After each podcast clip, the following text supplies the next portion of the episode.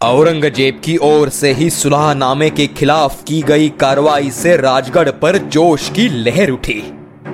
अब मराठे पुरंदर पराभव और आगरा में हुए अपमान का बदला लेने के लिए मुक्त हुए। इन चार साल की शांति काल में महाराज ने स्वराज्य में सुशासन तथा आर्थिक स्थिति में भी अच्छा सुधार लाया था। महाराज ने युद्ध की घोषणा करते ही पूरे स्वराज्य भर से मावड़े राजगढ़ पर जमा होने लगे। मुहिम मुकर्र की गई। 1670 ईस्वी के प्रारंभ में वराड़, उत्तर गंगा थड़ी औसा, इन प्रांतों पर मराठों का सैन्य टूट पड़ा। महाराज की आगरा रवाना होने के कठिन काल में स्वराज्य की बागडोर सत्तर साल की आई साहेब ने संभाली थी। औरंगज़ेब का हिंदू द्रोही तेवर उन्हें काफ़ी तकलीफ़ पहुँचा रहा था।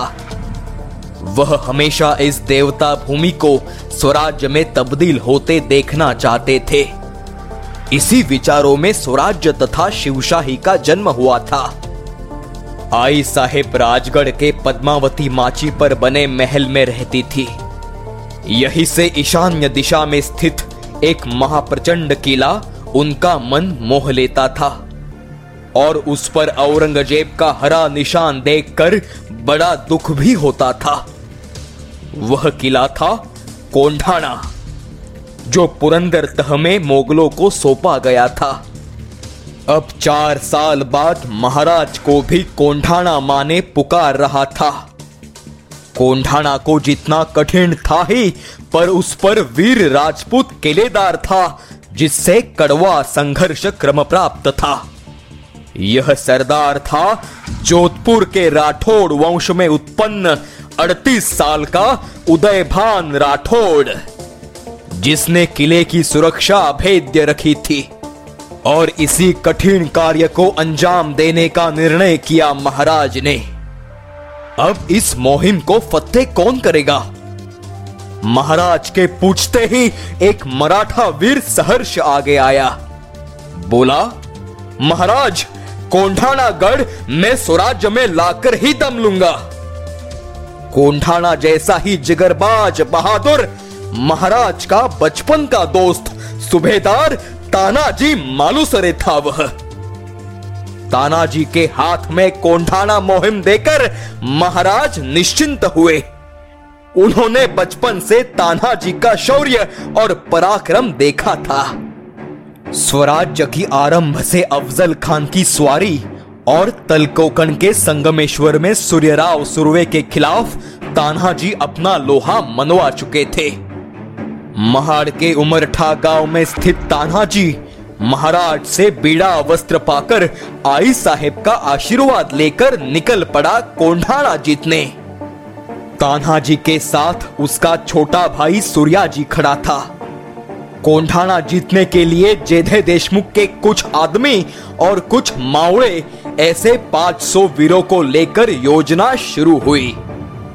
गनिमी कावा तंत्र का उपयोग कर गिने चुने मावड़ों के सहित कोंढाना मुहिम पर तान्हाजी निकलने वाले थे। और दिन तय हुआ। 4 फरवरी 1670 ईस्वी मध्यान्ह रात। पहले 12 साल कोंढाना स्वराज्य में होने से उसकी चप्पे चप्पे से परिचित था तानाजी। उदय भान ने सिर्फ़ तट और बुर्जों पर ही नहीं, बल्कि जंगल में भी सख्त पहारा बिछाया था। सिर्फ़ एक डोनागिरी का कड़ा ऐसा था, जहाँ से परिंदा भी पर न मार सके। वह उसने खुला छोड़ा था। उसकी ऊंचाई, कठिनता के कारण यहाँ से शत्रु के आने की गुंजाइश नहीं थी। इसी डोनागिरी कड़े को पार कर कोंढाना को हथियाने की योजना बनने लगी। रात का समय। ऐसे में पश्चिम खाई में डोनागिरी के तल में हलचल होने लगी। उसके सीधे ऊँचे कड़े पर रस्सी डालकर मावड़े रेंगते हुए ऊपर चढ़ने लगे। पहले दो मावड़ों की सफलतापूर्वक चढ़ाई के बाद नीचे रस्सी छोड़कर सूर्याजी तथा और मावड़े ऊपर चढ़ाए। मुगल सिपाहियों को संदेह हुआ।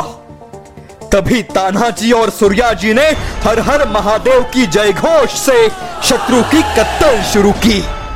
अचानक से हुए हमले से राजपूत संभल नहीं पाए। कौन है? ये कहाँ से आए? अब क्या करें? समझने से पहले घमासान युद्ध शुरू हुआ। उदय भान को खबर मिलते ही बौखलाए हुए वह ढाल तलवार निकालकर युद्ध में शरीक हुआ। राजपूत हाशिम कुल मिलाकर 1200 सैनिक लड़ने लगे। इतनी पाबंदी तोड़कर शत्रु अंदर कैसे आया? सोचते हुए उदय भान मराठों पर टूट पड़ा। मराठों से तीन गुना अधिक सैन्य पर विजय पाने हेतु तानाजी सूर्याजी शत्रु को कत्ल में तब्दील करने लगे। और उदय भान और तानाजी दोनों वीर एक दूसरे के सामने खड़े हुए। दोनों ज़बरदस्त योद्धा। कोई किसी से कम नहीं। वे इतने आवेश से लड़ रहे थे कि अगर उनके हाथों में ढाल न होती तो जल्द ही कोई वीर गति को प्राप्त हो जाता। एक को स्वराज्य निष्ठा से तो दूसरे को अपनी बादशाही हेतु लड़ना था।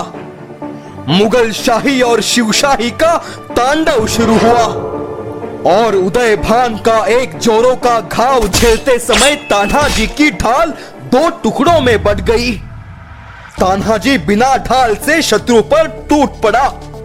तान्हा जी उदय भान के वार अपने बाएँ हाथ पर झेलने लगा और उदय भान पर वह बरस पड़ा। इसी हाथापाई में एक ही क्षण में तान्हा जी और उदय भान ने एक दूसरे पर वज्राघात किया। दोनों भी महायोद्धा एक ही समय धरती से आ मिले। सरदार तान्हा जी को धाराशाही होते देख मराठा सैनिकों में भगदड़ मच गई। वे भागने लगे। सूर्या जी को यह बात समझते ही उसका खून खोल उठा। तुम्हारा सरदार यहाँ लड़ते लड़ते धाराशाही हुआ है और तुम भाग रहे हो। नामर्दों की तरह भागने से बेहतर मर्दों जैसे लड़ो। बचकर महाराज को क्या मुँह दिखाओगे? अब तो गढ़ जीत कर ही दम लेंगे। चलो। हर हर महादेव, इसी गर्जना ने फिर से मराठों में जोश भरा। हर कोई भीम पराक्रमी बन लड़ने लगा। तान्हा जी के मृत्यु तक 500 राजपूत मारे गए थे, मगर वह संख्या अब हज़ार से ऊपर जा पहुँची। किले पर भगवा परचम लहराने लगा। सूर्या जी को चैन मिला, पर इस लड़ाई में उसका राम तान्हाजी वीर गति को प्राप्त हुआ। अब महाराज पूछेंगे, मेरा तान्या कहा है? तो क्या जवाब दे? महाराज, राजगढ़ से कोंढाना पर निगाहें गाड़ कर बैठे थे। सूर्या जी ने कोंढाना पर आग जलाकर सांकेतिक संकेत देते ही राजगढ़ पर खुशी की लहर दौड़ गई। सूर्या जी ने अपना जासूद महाराज के पास भेजकर इतिवृत्तात्मकता समझाया। तान्हा जी मारे गए यह राजगढ़ के लिए गहरा सदमा था। कोंढाना आने की खुशी से भी बचपन का मित्र खोना यह कई ज़्यादा दुखदाई था। महाराज के साथ आई साहेब की संस्कारों में पला ताना न रहा। इस अपरिमित क्षति को झेलते हुए महाराज ने सूर्या जी की प्रशंसा करते हुए मावड़ों का यथोचित सम्मान किया। यह सब करते समय तान्हा जी का विरह पलभर भी दूर न हो पाया। स्वराज्य की इतिहास में तान्हा जी का नाम स्वर्णिम अक्षरों में लिखा गया। तान्हा जी के बलिदान बाद कोंढाना को सिंहगढ़ नाम महाराज ने दिया, ऐसा नहीं है। बल्कि सिंहगढ़ यह नाम पहले से प्रचलित था। सिंहगढ़ से हुई मुहिम की शुरुआत आगे मोरो पंत निड़ो पंत और अनाजी पंत ने बखूबी निभाई। इसी समय वराड़ उत्तर गंगाथड़ी औसा, इन प्रांतों से सुख वार्ताएँ स्वराज्य में आ पहुँची। मोगली प्रांत मराठों ने साफ़ कर लिया। तान्हाजी के जाने की मायूसी अब भी कायम थी। राजगढ़ पर कामकाज शुरू हुआ। फाल्गुनी पूर्णिमा की रात। तभी राजगढ़ के दारुणी महल में हलचल, चिंता, उत्सुकता बढ़ाने वाली घटना घटित हुई। दारुणी महल से सुखद वार्ता पूरे किले पर फैल गई। महाराज को पुत्र हुआ। नूतन राजकुंवर ने जन्म लिया। थोड़ी रानी साहेब सोयराबाई ने 24 फरवरी 1670 ईस्वी को सुपुत्र को जन्म दिया। आई साहेब की गोद में और एक पोता खेलने लगा। महाराज ने विपुल दान धर्म किया। ज्योतिषियों ने भविष्यवाणी की। यह पुत्र थोर राजा होगा। अपने पिता सम यश कीर्ति तथा नाम कमाएगा। महाराज की इच्छा अनुरूप राजकुंवर का नाम रखा गया राजा राम। तान्हा जी की मृत्यु उपरांत ठीक 20 दिनों बाद राजा राम साहेब का जन्म हुआ। इस सुख दुख की आँख मिचोली से महाराज को जीवन भर खेलना पड़ा। फिर भी स्वराज्य हेतु स्थित प्रज्ञ बन। वे आई भवानी का पावन कार्य जीवन भर करते रहे।